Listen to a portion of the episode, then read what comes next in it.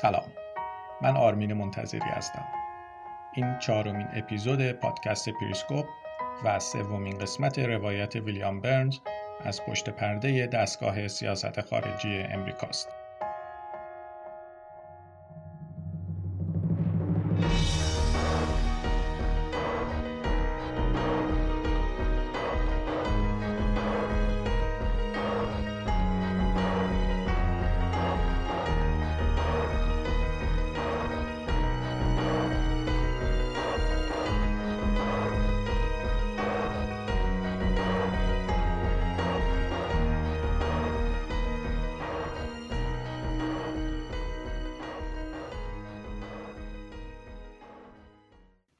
قسمت قبلی اتفاقات دوران ریاست جمهوری رانالد ریگان مطرح شد. اتفاقاتی در مورد جنگ نفکش ها رسوای ایران کنترا که توی ایران به ماجرای مکفارلین معروفه و بعدش هم تلاش دولت ریگان و جورج شولتز وزیر خارجه امریکا برای در واقع از سرگیری صلح بین اسرائیل و فلسطین. اواخر دولت دوم ریگان جورج بوش پدر که اون موقع معاون رئیس جمهور بود در واقع معاون رانالد ریگان بود برای انتخابات ریاست جمهوری نامزد شد و در نهایت هم تونست تو انتخابات پیروز بشه. توی این فصل اون چی که روایت میشه اتفاقات دوران ریاست جمهوری جورج بوشه و سالهایی که ویلیام برنز این شانس رو داشت که با جیمز بیکر یکی از بهترین و زبده ترین وزرای خارجه امریکا بعد از جنگ جهانی دوم کار بکنه و توی این فصل از کتابش ویلیام برنز ماجراهای خیلی جذاب و شنیدنی رو از کارش با جیمز بیکر و شیوه کار بیکر توضیح میده. ابتدای این فصل ویلیام برنز یه ماجرایی رو تعریف می‌کنه که اواخر آوریل سال 1991 اتفاق افتاد. زمانی که جیمز بیکر قرار بود با وزیر خارجه روسیه الکساندر بسمرتنیخ توی روسیه دیدار بکنه. البته این رو یادمون باشه که سال 1991 دو سال از پیروزی جورج بوش در انتخابات ریاست جمهوری گذشته و ویلیام برنز حالا رابطه خیلی نزدیکی با جیمز بیکر داره که البته در ادامه ویلیام برنز برمیگرده و توضیح میده که چطور شد که تونست خیلی نزدیکتر بشه به بیکر و جزو حلقه معتمدین جیمز بیکر قرار بگیره.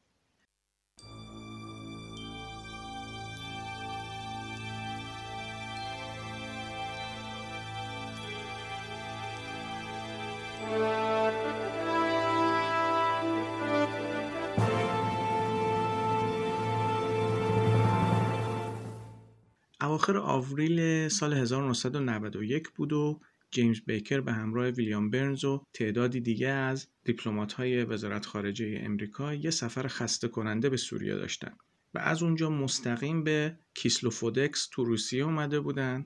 و قرار بود فردا صبحش با الکساندر بسمرتنیخ وزیر خارجه اتحاد جماهیر شوروی دیدار کنه. کیسلوفودکس قبلا به خاطر چشمه های آب گرمش خیلی شهر مشهوری بود. اما حالا دیگه خیلی سوت و کور شده بود. درست مثل اتحاد جماهیر شوروی. اونا غروب رسیدن به هتلشون. هر کدومشون تو اقامتگاه رسمی دیپلمات های آمریکایی دنبال اتاقای خودشون میگشتن. تو اتاق برنز فقط یه لامپ برای روشنایی بود. وقتی هم که رفت دستشویی خواست سیفون رو بکشه دسته سیفون از جاش کنده شد. وقتی شیر آب رو باز کرد بوی سولفور زد بالا و رنگ آب قرمز رنگ شد. که خب البته این از ویژگی های شهرهایی که چشمه آب گرم دارن. ولی به هر حال امکانات اتاق اصلا مناسب نبود. برنز تمام 24 ساعت گذشته رو بیدار بود و برای اینکه بیفته روی تخت و از هوش بره بیتابی می‌کرد اما خوب می‌دونست که قبل از خواب باید چند تا برگه briefing رو برای بیکر آماده کنه تا بیکر برای ملاقات فردا اشراف لازم رو داشته باشه. برنز برگه ها رو دستش گرفت و رفت سمت اتاق بیکر. اتاق بیکر به مراتب از اتاقهای دیگه بزرگتر و روشنتر بود. البته دکوراسیون اتاقش مثل اتاقهای دیگه بود و هیچ تعریفی نداشت. بیکر پشت میزش نشسته بود. داشت برید روزنامه ها رو می‌خوند. هنوز پیرهن اتو کشیده و کراوات سبزش تنش بود. یه لبخندی زد و به برنز تعارف کرد بشینه. روز قبلش یه مذاکره طولانی نه ساعته با حافظ اسد رئیس جمهور سوریه داشت. تو این نه ساعت مذاکره اسد روی صندلی چرخدارش نشسته بود و مدام درباره تاریخ سوریه و فتنه های منطقه داستان سرایی کرده بود. اون بیکری که توی سوریه شکست ناپذیر به نظر می رسید حالا کاملا خسته و وامانده بود. بیکر به کاغذی که برنز بهش داد یه نگاهی انداخت. فرست موضوعاتی که بیکر باید توی دیدارش با بسمرنیق مطرح می کرد در مقایسه با دو سال پیش خیلی بیشتر شده بود. اتحاد صلحآمیز آلمان شرقی و آلمان غربی بعد از فروپاشی دیوار برلین، آینده نامطمئن اتحاد جماهیر شوروی بعد از فروپاشی، جدال اصولگرایان و اصلاح طلبان توی شوروی، حجمه همه جانبه جمهوری خواهای اصلاح طلب به گورباچوف و اقتصاد رو به موت شوروی از موضوعات مهمی بود که بیکر باید توی جلسهش با بسمرنیخ در موردشون حرف می‌زد. علاوه بر این مذاکرات آمریکا و شوروی درباره خل سلاح هسته‌ای و سلاح‌های متعارف هم خیلی مهم بود. از طرف دیگه تا اونجایی که به خاورمیانه مربوط می‌شد، بیکر از پیروزی آمریکا بر صدام حسین توی جنگ خلیج فارس می‌خواست استفاده کنه و فشار بیاره تا بتونه کنفرانس صلح اسرائیل و عرب رو برگزار کنه. برای این کارم از شوروی انتظار داشت حمایت خودش رو اعلام کنه. بیکر چشماش از رو کاغذ برداشت و یه نگاهی به دکوراسیون کهنه اتاقش کرد و پرسید تا حالا همچی چیزی دیدی؟ برنز فکر کرد منظور بیکر وضعیت نامناسب اقامتگاهه. بنابراین جواب مثبت داد و بعدش هم ماجرای دستگیری سیفون توالت رو کامل تعریف کرد. بیکر که داشت از خنده روده بر می‌شد و نمی‌تونست جلو خنده خودش رو بگیره گفت منظورم این نبود. درباره دنیا حرف می‌زنم. تا دیده بودی دنیا اینقدر سریع تغییر کنه؟ برنز از اینکه منظور بیکر رو نفهمیده بود کم خجالت زده شد. بیکر گفت زمونه عجیبیه. شرط میبندم تا زمانی که تو وزارت خارجه هستی دیگه همچی چیزی نخواهیدی. حق با بیکر بود. با اینکه برنز در طول دوران کاریش آدم های استثنایی و چالش های زیادی رو دیده بود اما بازم اتفاقات و تحولات زیاد دوران کارش با جیمز بیکر توی وزارت خارجه امریکا همچنان خاص و ویژه بودن با پایان جنگ سرد و فروپاشی مسالمت آمیز اتحاد جماهیر شوروی و در نهایت مهار موفقیت آمیز یاقیگری صدام حسین تو جنگ خلیج فارس دوران جدیدی تو نظام بین الملل شروع شده بود. جورج بوش کاملا برای مواجهه با این تغییرات آماده بود. بوش هشت سال معاون رانالد ریگان بود. یه دوره هم رئیس CIA بود. یه مدتی هم سفیر آمریکا تو سازمان ملل و بعدش هم به عنوان فرستاده ویژه آمریکا به چین اعزام شده بود. جیمز بیکر یکی از صمیمیترین دوستای بوش بود. بیکر هوش سیاسی ای داشت. قبل از وزیر شدن رئیس کارکنان کاخ سفید و بعد از اونم وزیر خزانه داری شده بود. برنت اسکوکرافت مشاور امنیت ملی جورج بوش بود.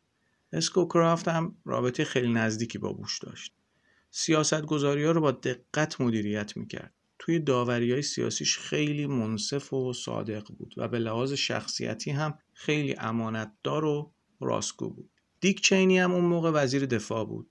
کارش هم خیلی قدرتمندانه انجام می‌داد. مسائل مربوط به امنیت ملی رو خوب می‌دونست. در این حال با چم و خم کار سیاسی تو واشنگتن هم کاملا آشنا بود. کالین پاول هم رئیس ستاد مشترک ارتش. جایگاهی که کاملا با تجربیاتش تو ارتش هماهنگی داشت البته توی دولت ریگان هم تو شورای امنیت ملی سابقه خوبی از خودش به جا گذاشته بود این افراد هسته اصلی تیم سیاست خارجی جورج بوش رو تشکیل می‌دادن اگرچه تیم سیاست خارجی بوش نقص ها و نقاط ضعف خودش رو داشت اما افراد این تیم بدون شک از بهترین متخصصین حوزه سیاست خارجی امریکا بودند و ترکیبشون کنار هم به صورت نسبی بهترین و کاملترین تیم سیاست خارجی رو شکل می‌داد. اونا خیلی خوب میفهمیدن که برتری جهانی آمریکا ممکنه به غرور و میل به گسترش بی حد و هست تبدیل بشه. البته کاملا معتقد بودن که این رهبری آمریکاست که باید جریانات بین المللی رو شکل بده، هدایتشون کنه و هر زمان هم که لازم بود مهارشون کنه. ورود برنز به دایره افراد مورد اعتماد بیکر داستان خیلی جالبی داره. دنیس راست که تو کمپین انتخاباتی جورج بوش مشاور سیاست خارجیش بود بعد از انتخابات تصمیم گرفت همراه بیکر بره وزارت خارجه راست خیلی باهوش بود خوب فهمیده بود که رابطه نزدیک بیکر با بوش باعث میشه که بیکر تو سیاست خارجی حرف اول آخر رو تو دولت بزنه. بنابراین ترجیح داده بود به بیکر بچسبه. راست در نهایت به وزارت خارجه رفت و اونجا شد رئیس ستاد برنامه ریزی سیاسی. این ستاد روی دو موضوع مهم اتحاد جماهیر شوروی و خاورمیانه کار می‌کرد. اواخر ماه نوامبر همون سال راس از برنز دعوت کرد به ستاد برنامه ریزی سیاسی برو معاونش بشه. این پیشنهاد برای برنز یه ارتقای مقام بود. برنز هم این پیشنهاد پذیرفت. جیمز بیکر وزارت خارجه رو به کمک یک گروه کوچیک و خیلی هماهنگ اداره می‌کرد. این گروه با رشته ای از دفاتر که توی راهروی چوبی طبقه هفتم وزارت خارجه ردیف شده بودند در ارتباط بود. در انتهای یه طرف این راهروی چوبی لارنس ایگلبرگر معاون وزیر خارجه دفتر داشت. ایگلبرگر یه دیپلمات قدیمی خیلی رک و صریح بود که سیگار رو با سیگار روشن می‌کرد. کت شلوارش رو اونقدر چسبون به تنش میدوخت که گاهی اوقات موقع نفس کشیدن یکی از دکماش از جا در می‌رفت. بیکر برای مدیریت ساختمون روی ایگلبرگر خیلی حساب باز کرده بود. ایگلبرگر وظیفه هماهنگی با برنت اسکوکرافت که مشاور امنیت ملی بود رو هم بر داشت. ایگلبرگر و اسکوکرافت زمانی با هم توی دانشگاه درس میخوندن. و هر دوشون یه زمانی زیر دست هنری کیسینجر کار کرده بودن. اون طرف راه رو رابرت زولیک نشسته بود که یه زمانی مشاور اقتصادی وزیر رو توی یه دوره دیگه هم معاون اقتصادی وزیر خارجه بود. 36 7 سالش بود و خیلی باهوش و خلاق و فوق العاده منظم بود. دقیقا از اون دسته مغزایی بود که بیکر نیاز داشت. نابغه هایی که وقتی نفس خرد و منطق به شماره میفته کارت برنده رو رو می‌کنن و یه ایده جدید می‌زنن رو میز. مارگارت تاتوایلر هم توی دفتری نشسته بود که با یه در به اتاق وزیر راه داشت. اسمن مسئولیت دیپلماسی عمومی و سخنگویی وزارت خارجه رو به عهده داشت. اما در واقع نقشش خیلی خیلی بیشتر بود. توی دوره ریاست جمهوری ریگان تحت نظارت بیکر توی کاخ سفید و وزارت خزانهداری خدمت کرده بود. زیر پوست ظاهر مهربون جنوبیش خیلی جدی و محکم بود و غریزه عجیبی تو شناخت افراد داشت. کمی اونورتر از دفتر مارگارت دفتر باب کیمیت بود. معاون وزیر در امور سیاسی. این سمت سومین منصب مهم توی وزارت خارجه محسوب می‌شد. کیمیت از زمان خدمت توی دوره ریاست جمهوری ریگان با بیکر آشنا شده بود. فارغ تحصیل آکادمی نظامی بود و وظیفش نظارت بر عملکرد دفاتر منطقه‌ای وزارت خارجه بود. نقش کیمیت توی مدیریت روزانه روند سیاستگذاری خیلی حیاتی بود. دفتر بنز و درینستراس بین دفتر کیمیت و زولیک قرار گرفته بود. فقط چند رو با دفتر کارکنان اداره برنامه ریزی سیاسی فاصله داشت. بیکر توی سیاست و سیاست گذاری خارجی فوقالعاده بود. خیلی خوب می‌دونست چطور جلوی افراد مانور بده. نگاش به عرصه بین المللی عملگرا و واقع گرایانه بود. تو حل مشکلات استاد بود. در واقع یه متفکر تراز اول امنیت ملی و یه استراتژیست بزرگ بود. ذاتا آدم محتاطی بود و همیشه به عواقب دست دوم و دست سوم تصمیماتش فکر می‌کرد. به هیچ وجه در بند ایدئولوژی نبود و همیشه از نظرات جدید و چالشی استقبال می‌کرد. در واقع بیکر یکی از بهترین مذاکره کننده هایی بود که برنز تا اون موقع دیده بود. همیشه آماده بود و همیشه از اهرمای فشارش خیلی خوب مطلع بود و وقتی پشت میز مذاکره می نشست خیلی خوب می‌دونست طرف مقابلش چه نیازهایی داره چه خواسته هایی داره و در نهایت چه محدودیت هایی داره. این آگاهی و اشرافش باعث می‌شد بدونه چه زمانی باید معامله رو نهایی کنه.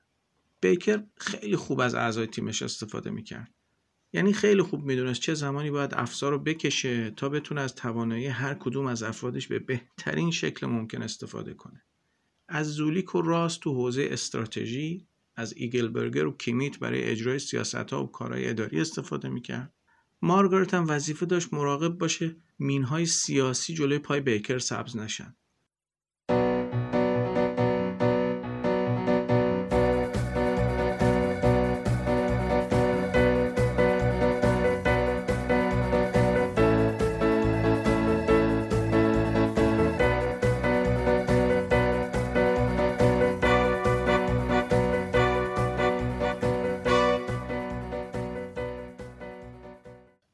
باید یه چیز رو توضیح بدم و روش تاکید کنم و اونم این که دولت جورج بوش یکی از مهمترین دولت هاییه که بعد از جنگ جهانی دوم در امریکا به قدرت رسید. اولین ویژگیش اینه که در زمان دولت بوش بود که جنگ سرد به پایان رسید و دولت بوش تونست فروپاشی اتحاد جماهیر شوروی و تمام تبعاتش رو خیلی خوب مدیریت بکنه. حالا این مسائل همه توی این کتاب برنز کاملا توضیح داده میشه. نکته دوم اینه که دولت بوش دولتی بود که تونست فلسطینی ها و اسرائیلی ها رو برای اولین بار به صورت علنی در یک کنفرانس بین المللی رو در روی هم قرار بده. و این در اون زمان که فلسطین و اسرائیل به شدت با هم درگیر بودن دستاورد خیلی مهمی محسوب می‌شد. نکته دوم بحث ادغام دو آلمانه. شما می‌دونید بعد از فروپاشی تا جماهیر شوروی دیوار برلین هم فرو ریخت و اون موقع آلمان شرقی و آلمان غربی که دو تا کشور در واقع مجزا بودن چاره نداشتن جز این که با هم ادغام بشن. اما روند ادغامشون یک روند پیچیده ای بود که دولت بوش این رو مدیریت کرد. و نکته بعدی هم صدام حسینه که در واقع جنگ خلیج فارس که با حمله عراق به کویت آغاز شد در دولت بوش اتفاق افتاد. و جورج بوش با یک اجماع بین المللی تونست عراق رو از کویت بیرون کنه. اینا نکات مهمیه که من خیلی دوست داشتم روش تاکید کنم به خاطر اینکه دولت جورج بوش واقعا دولت مهمیه در در واقع 50 ساله اخیر تحولات بین الملل نکته بعدی که ویلیام برز تو کتابش خیلی روش تاکید داره نقش و کارکرد ستاد برنامه‌ریزی سیاسی دو وزارت خارجه امریکاست. به نظرم اینجا باید یه توضیح بدم در مورد اینکه ستاد برنامه‌ریزی سیاسی اساسا چی هست. جنگ جهانی دوم که تموم شد جورج مارشال که یکی از فرمانده های نظامی امریکا تو جنگ جهانی دوم بود و خیلی هم عملکرد خوبی داشت و مشاور ویژه روزولت بود. خیلی رابطه نزدیکی هم با روزولت داشت. شد وزیر خارجه امریکا. ستاد برنامه ریزی سیاسی با دستور جورج مارشال ایجاد شد. من فکر می‌کنم خیلی از شما اسم مارشال رو شنیدید. در واقع یک طرحی بود که معروف شد به طرح مارشال که بعد از جنگ جهانی دوم توی اروپا اجرا شد. پس بنابراین راه اندازی ستاد برنامه ریزی سیاسی یکی از اولین کارهای جورج مارشال بود.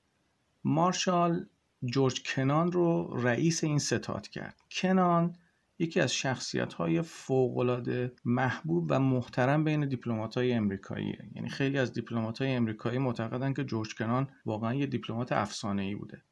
وظیفه ای که جورج مارشال به کنان سپرده بود این بود که یه سری برنامه های دراز قدرت رو برای امریکا در عرصه سیاست خارجی تدوین کنند. البته کنان تنها نبود و پنج دیپلمات امریکایی دیگه هم توی در واقع ستاد برنامه ریزی سیاسی کار می‌کردن. مارشال فقط یه توصیه خیلی کوتاه به جورج کنان کرده بود و اونم این بود که از مسائل بی اهمیت بگذر. یکی از کارهای کنان و تیمش این بود که طرح مارشال رو در واقع بنویسن. طرح مارشال یا مارشال پلان قرار بود به اروپا کمک بکنه که اقتصادش رو بعد از جنگ بازسازی کنه. البته این طرح صرفا یه طرح اقتصادی نبود تو حوزه های تکنولوژی، صنعت، آموزش، فرهنگ تو همه حوزه ها یک برنامه جامعه همکاری بین اروپا و امریکا بود. و هدف اصلی این طرح هم این بود که از گسترش و نفوذ کمونیسم در اروپا جلوگیری بشه. چون می‌دونید که یکی از ترس های اروپا و امریکا بعد از جنگ جهانی دوم این بود که روسیه که بالاخره یکی از طرف های پیروز جنگ بود دست به گسترش در واقع ایده کمونیسم اقتصاد کمونیستی سیاست کمونیستی جامعه کمونیستی در اروپا بزنه. و این هم خطری برای منافع اروپا بود و هم برای امریکا. حالا کاری که آقای کنان انجام داد این بود که اساس و بنیان طرح مهار کمونیسم رو بعد از جنگ جهانی دوم ایشون نوشت. یعنی همه دولت های امریکایی که بعد از جنگ جهانی دوم روی کار اومدن بر اساس طرحی که جورج کنان نوشته بود در خصوص مهار کمونیسم عمل می‌کردن. البته هر کدومشون با روش خودشون یعنی هر دولتی که می اومد روش متفاوتی با دولت قبلی داشت. پس ستاد برنامه ریزی سیاسی سال 1947 به دستور جورج مارشال در واقع تأسیس شد. جورج مارشال اما زیاد توی وزارت خارجه نموند. سال 1949 وزارت خارجه رو ترک کرد. بعد از رفتن جورج مارشال از وزارت خارجه کنان هم زیاد تو وزارت خارجه نموند. به خاطر اینکه اون موقع ایده هاش برای مهار کمونیسم رنگ و نظامی به خودش گرفته بود. خب همه ما یادمونه که بعد از جنگ جهانی دوم طولی نکشید که روسیه و امریکا وارد مسابقه تسلیحاتی شدن. بحث رفت بر سر اینکه کی می‌تونه موشک های دقیق تری بسازه. بحث رفت بر سر اینکه کی می‌تونه موشکهایی بسازه که برد بیشتری داشته باشن بتونن کلاهک ای هم بکنن. کی می‌تونه زودتر به فضا برسه کی می‌تونه تکنولوژی های جاسوسی بهتری داشته باشه کی می‌تونه جاسوس های بهتری تربیت بکنه. و در واقع مجموعه اینها اسمش شد جنگ سرد دیگه.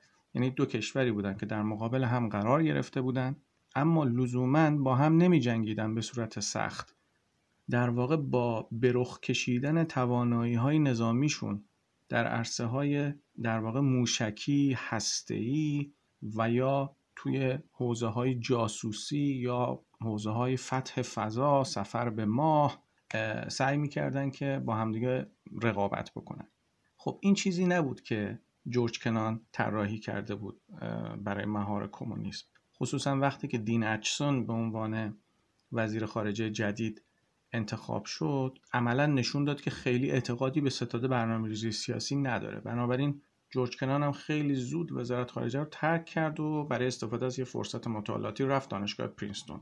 و اینم در نظر بگیرید که خیلی از دیپلمات های امریکایی وقتی از وزارت خارجه میرن صاف میرن دانشگاه پرینستون. دانشگاه پرینستون معروفه به اینکه خونه دیپلمات های امریکایی اما اتفاقی که افتاد این بود که تو دوره بیکر عملکرد ستاد برنامه‌ریزی سیاسی فوق‌العاده خوب شد. یعنی ستاد دوباره برگشت به دوران شکوفایی عملکردش تو دوره کیسینجر و جورج مارشال. از نقطه نظر بیکر ستاد برنامه‌ریزی سیاسی در واقع یه شورای امنیت ملی کوچیک بود مختص به خود بیکر. تو دوره بیکر ستاد طرحهای جدید ارائه می‌کرد. متن سخنرانی مینوشت. از سفرهای بیکر حمایت های فنی و تدارکاتی می‌کرد یادداشتهای بریفینگ رو آماده می‌کرد بیانیه های مطبوعاتی مینوشت و یه سری کارهای از این دست. تو دوره بیکر این فرصت پیدا شد که ستاد توی شکلدهی استراتژی و تصمیمات مهم نقش ایفا بکنه و این خیلی مسئله مهمی بود. ضمن اینکه در کنارش تعداد کارکنای ستاد هم به 32 نفر رسید. یعنی از زمانی که تأسیس شده بود و تو دوره جورج مارشال 5 یا 6 نفر بودن رسید به 32 نفر. حالا این آدمایی که به ستاد برنامه‌ریزی سیاسی دعوت شده بودن کیا بودن؟ این آدما از یه جاهایی دعوت به کار شده بودن. مثلا یه سریشون از وزارت خارجه یه سریشون از CIA یه سریشون از پنتاگون یه سریشون هم مثلا از خارج از دولت دعوت به کار شده بودن. در واقع آدمهایی بودن که یا تو دانشگاه بودن داشتن تدریس می‌کردن و یا اینکه صاحب یه نظریه‌ای بودن یا اینکه کتاب مهمی نوشته بودن. یا اینکه اصلا یه سری آدم نخبه بودن که تو هیچ نهاد دولتی هم کار نمی‌کردن ولی به هر شکلی شناسایی شده بودن و دعوت به کار شده بودن. برای اینکه متوجه بشیم که ستاد برنامه‌ریزی سیاسی چقدر جای مهمی بوده کافیه به ترکیبش نگاه بکنیم. ببینید مثلا تو ستاد یه کسی مثل جان آیکنبری کار می‌کرده. آیکنبری یکی از تئوریسین های خیلی مهم روابط بین الملله یا آقای فرانسیس فوکویاما. که همه میشناسنش در واقع مقاله پایان تاریخش به شهرت رسوندش یکی از نظریه پردازهای خیلی مهم حوزه روابط بین الملل و سیاست خارجیه. یا مثلا تام گراهام که یکی از مذاکره کننده های فوق العاده ماهر حوزه تسلیحات تو امریکا. یا بیل براونفیلد یا مثلا کسی مثل دان کارتزر. آدم های دیگه مثل آرو میلر که یکی از نابغه های حوزه خاور میانه است. یا کسی مثل باب آینهورن که یکی از اولین کساییه که تو حوزه کنترل تسلیحات توی دولت امریکا کارشناسی می‌دادن. یعنی نظر کارشناسی می‌دادن به به دولت امریکا. خب شما اگه این آدم ها رو ترکیبشون رو کنار هم بذارید کاملا مشخص میشه که چرا ستاد خیلی جای مهمی بوده و چرا این تئوری ها نظریه ها و این ایده های خیلی مهم توی چهار سال دولت جورج بوش از ستاد برنامه ریزی سیاسی بیرون اومده؟ نکته بعدی اینه که بیکر هم با ستاد برنامه‌ریزی سیاسی ارتباط خیلی نزدیکی داشته. بیکر کسی بوده که خیلی برای ستاد برنامه‌ریزی سیاسی تو وزارت خارجه اهمیت قائل بوده. اونطوری که برنز تعریف می‌کنه وزارت خارجه یه ساختاری داره که خیلی از بخش ها به بخش های دیگه حسودی می‌کنن توش. به قول ماها زیرا به همون می‌زنن. و اینکه یه بخشی از طرف وزیر یهویی در یک جایگاه ویژه‌ای قرار بگیره یا خیلی بهش اهمیت داده بشه باعث میشه که بخشای دیگه برن سراغش و سعی کنن یه جوری زیرابش رو بزنن تا بکشنش پایین. در واقع ظاهرا این خصیصه یه اپیدمیه تو دنیا. فقط شکلاش فرق می‌کنه. خب برنز توی کتابش خیلی در این مورد توضیح میده که چقدر تلاش می‌کرد که جایگاه ستاد برنامه ریزی سیاسی رو جا بندازه بین دیگر بخش های وزارت خارجه. اما ظاهرا خیلی توی این مسئله موفق نبود. خودش تعریف می‌کنه که یه بار تاماس فریدمن که اون موقع خبرنگار نیویورک تایمز بود توی وزارت خارجه یه مقاله نوشته بود و توش یه چیزایی نسبت داده بود به ستاد برنامه‌ریزی سیاسی که تا مدتها در واقع دستمایه مسخره شدن ستاد بود. تاماس فریدمن نوشته بود ستاد برنامه‌ریزی سیاسی در چشم بسیاری از کارکنان وزارت خارجه گروهی بچه ننه و لوس هستند که از اختیارات بیش از اندازه برای پیگیری امیال و آرزوهایشان برخوردارند. خب من این توضیح رو دادم که شما متوجه بشید که ستاد برنامه ریزی سیاسی چقدر اهمیت داشته در چهار ساله دولت جورج بوش و اینکه چه کسانی اونجا کار می‌کردن چه آدم های مهمی اونجا کار می‌کردن و در نهایت خروجیش چی بوده و اینکه دولت جورج بوش در واقع این چهار ساله ای که دولت جورج بوش تو امریکا سر و کار بوده چه اتفاقات مهمی افتاده و دولت جورج بوش چقدر موفق بوده در مدیریت یه سری از تحولات خیلی مهم دنیا که اساسا هر کدومش یه بخشی از نظم بین المللی که شاهدش هستیم رو شکل داده.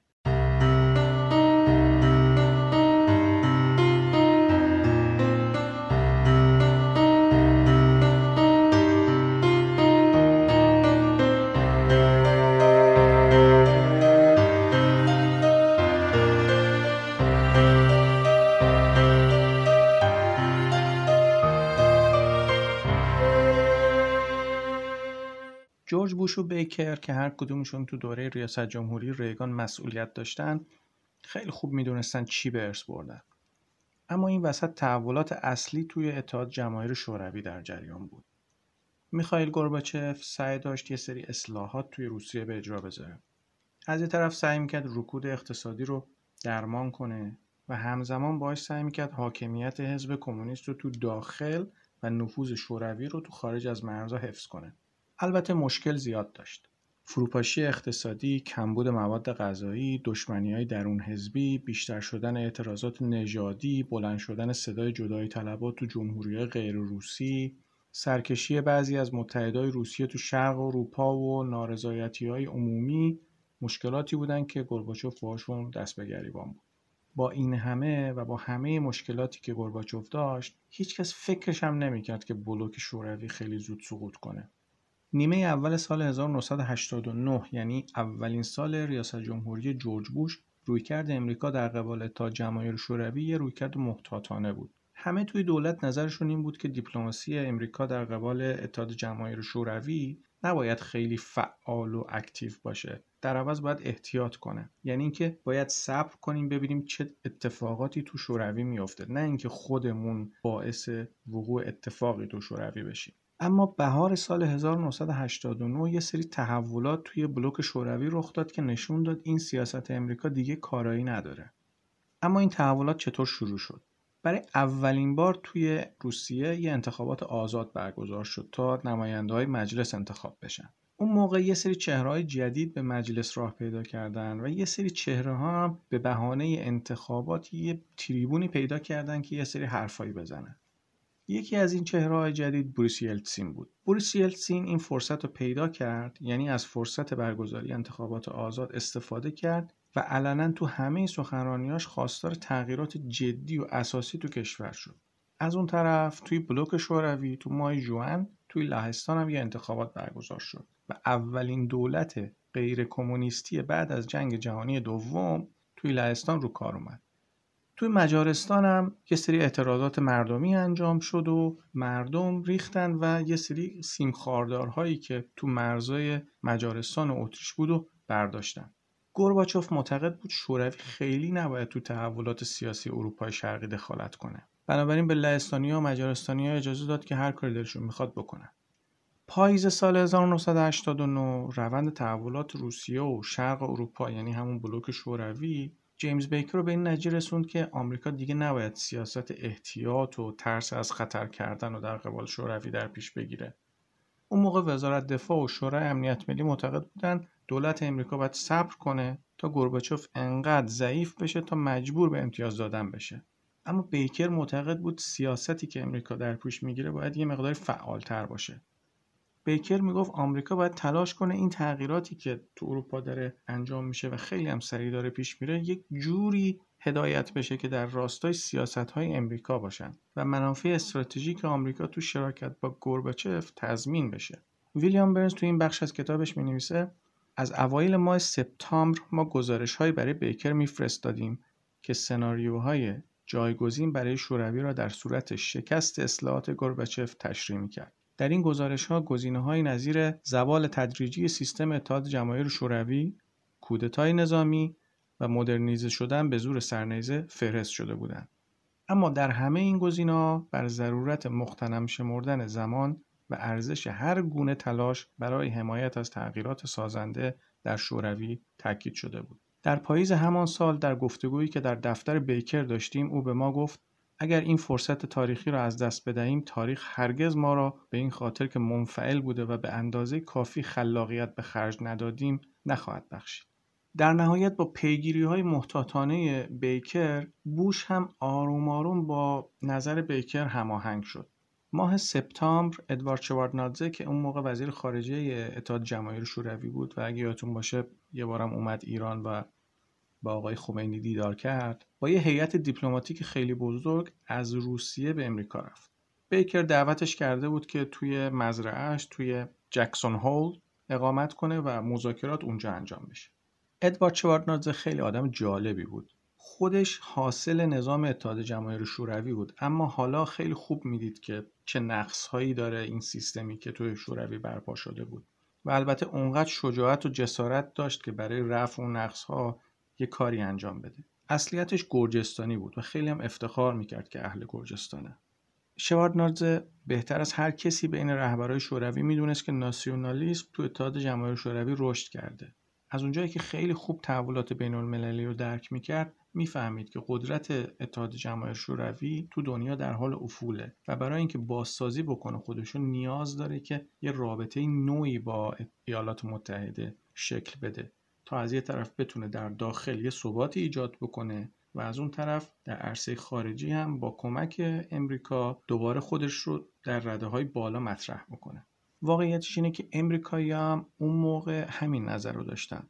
ثباتی اتحاد جماهیر شوروی به شکلی که در واقع این بلوک شوروی بدون مدیریت شدن از هم بپاشه مد نظر امریکا نبود. امریکایی‌ها درسته که با گسترش کمونیسم مشکل داشتن اما نمی‌خواستن که بدون مدیریت و یهو اتحاد جماهیر شوروی دچار فروپاشی بشه. این می‌تونست تبعات خیلی بدتری برای امریکا داشته باشه. از اون طرف هم امریکایی‌ها به همکاری های شوروی به عنوان یک قدرت در منازعات بین المللی نیاز داشتند و خیلی علاقمند بودند که رأی شوروی یعنی حمایت شوروی رو هم از طرحهای امریکا داشته باشند دقیقا در همین نقطه بود که نادزه و بیکر به این نتیجه رسیدن که نقاط اشتراک زیادی با هم دارن. تو مذاکراتی که توی جکسون هول برگزار شد در خصوص چند تا موضوع پیشرفت‌های خیلی خوبی انجام شد نازه خیلی سریع اعلام کرد که اتحاد جماهیر شوروی دیگه قصد نداره کاهش محسوس سلاح هسته‌ای رو به آینده دفاع موشکی پیوند بزنه. این موضوع خیلی مهم بود چون دقیقا بر مبنای همین موضوع بود که سال 1991 اولین معاهده استارت امضا شد. این معاهده اون موقع بزرگترین و مهمترین معاهده کنترل تسلیحات محسوب می‌شد. موضوع دیگه ای که توی جکسون هول سرش توافق شد این بود که شواردنادزه اعلام کرد که روسیه روند ارسال سلاح رو به نیکاراگوآ متوقف می‌کنه و به کوبا هم فشار میاره تا اونا هم به نیکاراگوآ سلاح ارسال نکنن. علاوه بر این شواردنادزه یک اطلاعاتی درباره چالش های داخلی گورباچوف به بیکر داد که بیکر واقعا شگفت زده شد. یه جایی بیکر درباره نگرانی های آمریکا درباره امکان استفاده از زور توسط اتحاد جماهیر شوروی علیه معترضات تو کشورهای بالتیک و یه سری معدنچی که اعتصاب کرده بودن حرف زد و شواردنادزه به جای اینکه یه جواب آماده از پیش تعیین شده دیپلماتیک بده خیلی راحت اومد در مورد خطرات بروز خشونت صحبت کرد. بیکر معتقد بود گورباچف باید کشور بالتیک رو به حال خودشون رها کنه. اما برعکس شواردنازه معتقد بود اگه شوروی این کارو بکنه یه سری رخدادهای زنجیره‌ای شکل می‌گیره و اون وقت بلوک شوروی دچار فروپاشی یکباره میشه. در نهایت این گفتگوهای خیلی سریح و دوستانه بین بیکر و شواردنادزه باعث شد که شرایط لازم برای نشست ماه دسامبر بوش و گورباچف تو مالتا فراهم بشه.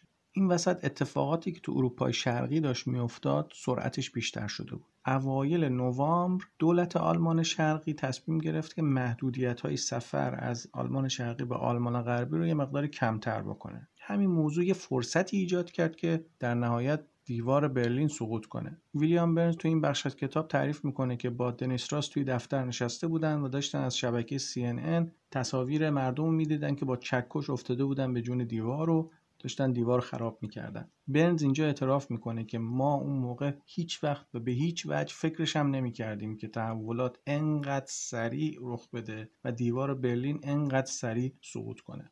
بعد از سقوط دیوار برلین خیلی طول نکشید که جنبش های مردمی توی بلغارستان و چکسلواکی و رومانی دولت های وقت و سرنگون کردند. بلافاصله بعد از این اتفاقات توی وزارت خارجه آمریکا بحث اساسی بر سر این بود که حالا بازسازی اروپای شرقی بعد از کمونیسم باید چطور انجام بشه و امریکا چه نقشی می‌تونه ایفا بکنه و چطور باید دخالت بکنه تو اون حوزه که روابطش با اتحاد جماهیر شوروی دچار تنش نشه اتفاقاتی که توی اروپای شرقی افتاد یعنی سقوط دیوار برلین و سرنگون شدن بعضی از دولت‌های وابسته به روسیه تو اروپای شرقی تو ماه نوامبر انجام شد. جورج بوش و گورباچوف قرار بود ماه دسامبر تو مالتا با هم دیدار کنن اون موقعی که این دوتا قرار بود با هم دیدار کنن دیگه عملا از امپراتوری اتحاد جماهیر شوروی یا در واقع همون بلوک شوروی چیز خاصی باقی نمونده بود. گورباچوف هم توی مذاکراتش با بوش به حقایق اذعان کرده بوده و تاکید کرده بود که سرنوشت اینطور بوده و در نهایت شرایط به شکلی پیش رفته که امریکا و شوروی مجبور بشن با هم همکاری بکنن و چاره دیگه هم وجود نداره. توی این مذاکرات دو تا اتفاق افتاد. یعنی طرفین روی دو تا موضوع توافق کردن.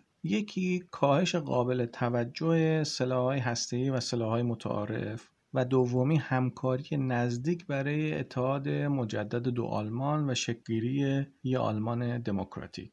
در واقع تا اینجا امریکا با موفقیت تمام تونسته بود اتحاد جماهیر شوروی رو به سمت خودش جلب بکنه تو مذاکراتش با اتحاد جماهیر شوروی امتیاز بگیره و نفوذ خودش رو تو شرق اروپا و غرب اروپا تثبیت بکنه. فرانسیس فوکویاما که اون موقع توی ستاد برنامه ریزی سیاسی بود نوامبر سال 1989 یعنی همون موقعی که دیوار برلین سقوط کرد پیشنهاد کرده بود بیکر باید ابتکار عمل داشته باشه و یه چارچوبی رو تعیین کنه که شامل قواعدی باشه برای اتحاد دوباره دو آلمان. فوکویاما این موضوع رو مطرح کرد و اتفاقا اون چارچوب رو هم خود فوکویاما نوشت. چارچوبی که فرانسیس فوکویاما نوشت چند تا نکته مهم داشت. یکیش این بود که فقط آلمانیا و نه هیچ قدرت خارجی دیگه ای فقط آلمانیا باید درباره آینده خودشون انتخاب کنن و تصمیم بگیرن. دو اینکه اتحاد دو آلمان باید در چارچوب تعهدات آلمان واحد به ناتو انجام بشه. سه اینکه متحدین یعنی کشورهای فرانسه، انگلیس، آلمان و اتحاد جماهیر شوروی هر چهارتاشون باید در خصوص اتحاد دوباره دوتا آلمان مسئولیت بپذیرن و نقش قانونی داشته باشن. چهار اینکه این اتحاد باید تدریجی صلحآمیز و گام به گام باشه. و در نهایت موضوع پنجم این که برای تعیین مرزهای آلمان واحد باید معاهده هلسینکی مبنا قرار بگیره جیمز بکر همین طرح مبنای مذاکرات دیپلماتیک خودش برای اتحاد آلمان شرقی و آلمان غربی قرار داده بود. این طرح چند تا ویژگی داشت. یکی اینکه توی اولین قدم نگرانی آلمانیا رو در خصوص تصمیماتی که قراره برای آیندهشون اتخاذ بشه رفع می‌کرد. دوم اینکه شرط تدریجی بودن و صلحآمیز بودنش تردید انگلیس و فرانسه رو در خصوص هر اقدام شتاب زده در خصوص اتحاد دوباره دوتا آلمان از میان می‌برد. چهارم اینکه به روسیه نقش می‌داد توی یک روند دیپلماتیک خیلی مهم و این برای روسیه که اون موقع در موضع ضعف بود مسئله مهمی محسوب می‌شد. و بعدش هم اینکه به روسیه اطمینان می‌داد که اتحاد دوتا آلمان هیچ تبعات استراتژیکی براش به دنبال نخواهد داشت. وقتی که بیکر طرح فرانسیس فوکویاما رو ارائه کرد دیگه اواخر سال شده بود و تعطیلات کریسمس رسیده بود. اما توی وزارت خارجه همه حتی توی تعطیلات کریسمس کار می‌کردن تا قواعد فوکویاما رو به یه چارچوب عملی تبدیل بکنن. در نهایت یک گزارش تهیه شد و این چارچوبی که فوکویاما پیشنهاد کرده بود تبدیل به یک روندی شد به نام روند دو به علاوه چهار. طبق این روند قرار شد آلمان غربی و آلمان شرقی هماهنگی های داخلی رو خودشون انجام بدن و هماهنگی های خارجی توسط چهار تا کشور انگلیس و فرانسه و آمریکا و اتحاد جماهیر شوروی انجام بشه. بر اساس این روند یه دستورالعمل هم تهیه شد. بیکر این دستورالعمل ها رو برای هلموت کول که اون موقع صدر اعظم آلمان بود و هانس دیتریش گنشر وزیر خارجه آلمان فرستاد. و اونا رو قانع کرد که بر اساس دستورالعمل عمل کنن. اونم قبول کردن که طبق همین فرمول دو به علاوه چهار عمل کنن و اتحاد دو آلمان رو به سرعت پیش ببرن.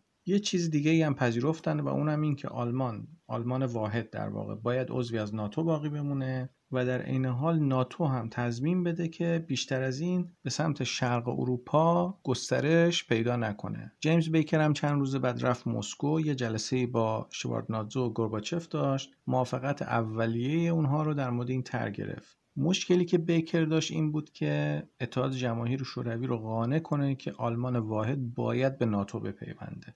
حرف اصلی بیکر با روسا این بود که به نفعشونه که آلمان عضو ناتو باشه تا اینکه متحد ناتو باشه و سلاح ای داشته باشه. اگر آلمان عضو ناتو باشه منافع شوروی بهتر تعمین میشه. در ضمن بیکر به روسا تضمین داد که قلمرو ناتو به هیچ وجه فراتر از مرزهای شرقی آلمان نخواهد رفت. روسا هم قول بیکر رو پذیرفتن. البته خب چند سال بعد ناتو گسترشش رو به سمت مرزهای شرقی اروپا شروع کرد و خب روسا هم احساس کردن که بهشون خیانت شده. روی کرده دو به علاوه چهار تو نشست وزیران کشورهای فرانسه و انگلیس و آمریکا و شوروی و آلمان شرقی و غربی تو اتاوا مورد پذیرش قرار گرفت و بیکر و گنشر رسما این روی کرده برای اجرا اعلام کردن. توی ماه مه همون سال گورباچف و بوش یه دیدار دیگه هم با هم داشتن. اونجا با هم توافق کردن که آلمان باید بتونه تو هر ائتلافی که خودش خواست عضو بشه. بنابراین اینجا گورباچف یه امتیاز دیگه هم به امریکا داد. چرا؟ چون تو داخل شوروی شورش و ناآرامی زیاد شده بود و رکود اقتصادی واقعا شدیدتر شده بود. از اون طرف جنبش های جدایی طلب تو بالتیک و جنوب قفقاز فشار می آوردن و گورباچوف دیگه هیچ اهرم فشار قدرتمندی نداشت. بنابراین مجبور بود که تم بده به درخواستهای آمریکا. البته از اون طرف بوش هم یه سری اطمینانهای غیر رسمی درباره بازبینی غیر تهدیدآمیز ناتو به گورباچوف داد. یه بار دیگه هم تعهد بیکر رو تکرار کرد. در نهایت ماه جولای همون سال هلموت کول و گورباچوف روی اتحاد دوباره دو آلمان در چارچوب ناتو با هم توافق کردند و سوم اکتبر سال 1990 آلمان متحد به صورت رسمی اعلام موجودیت کرد.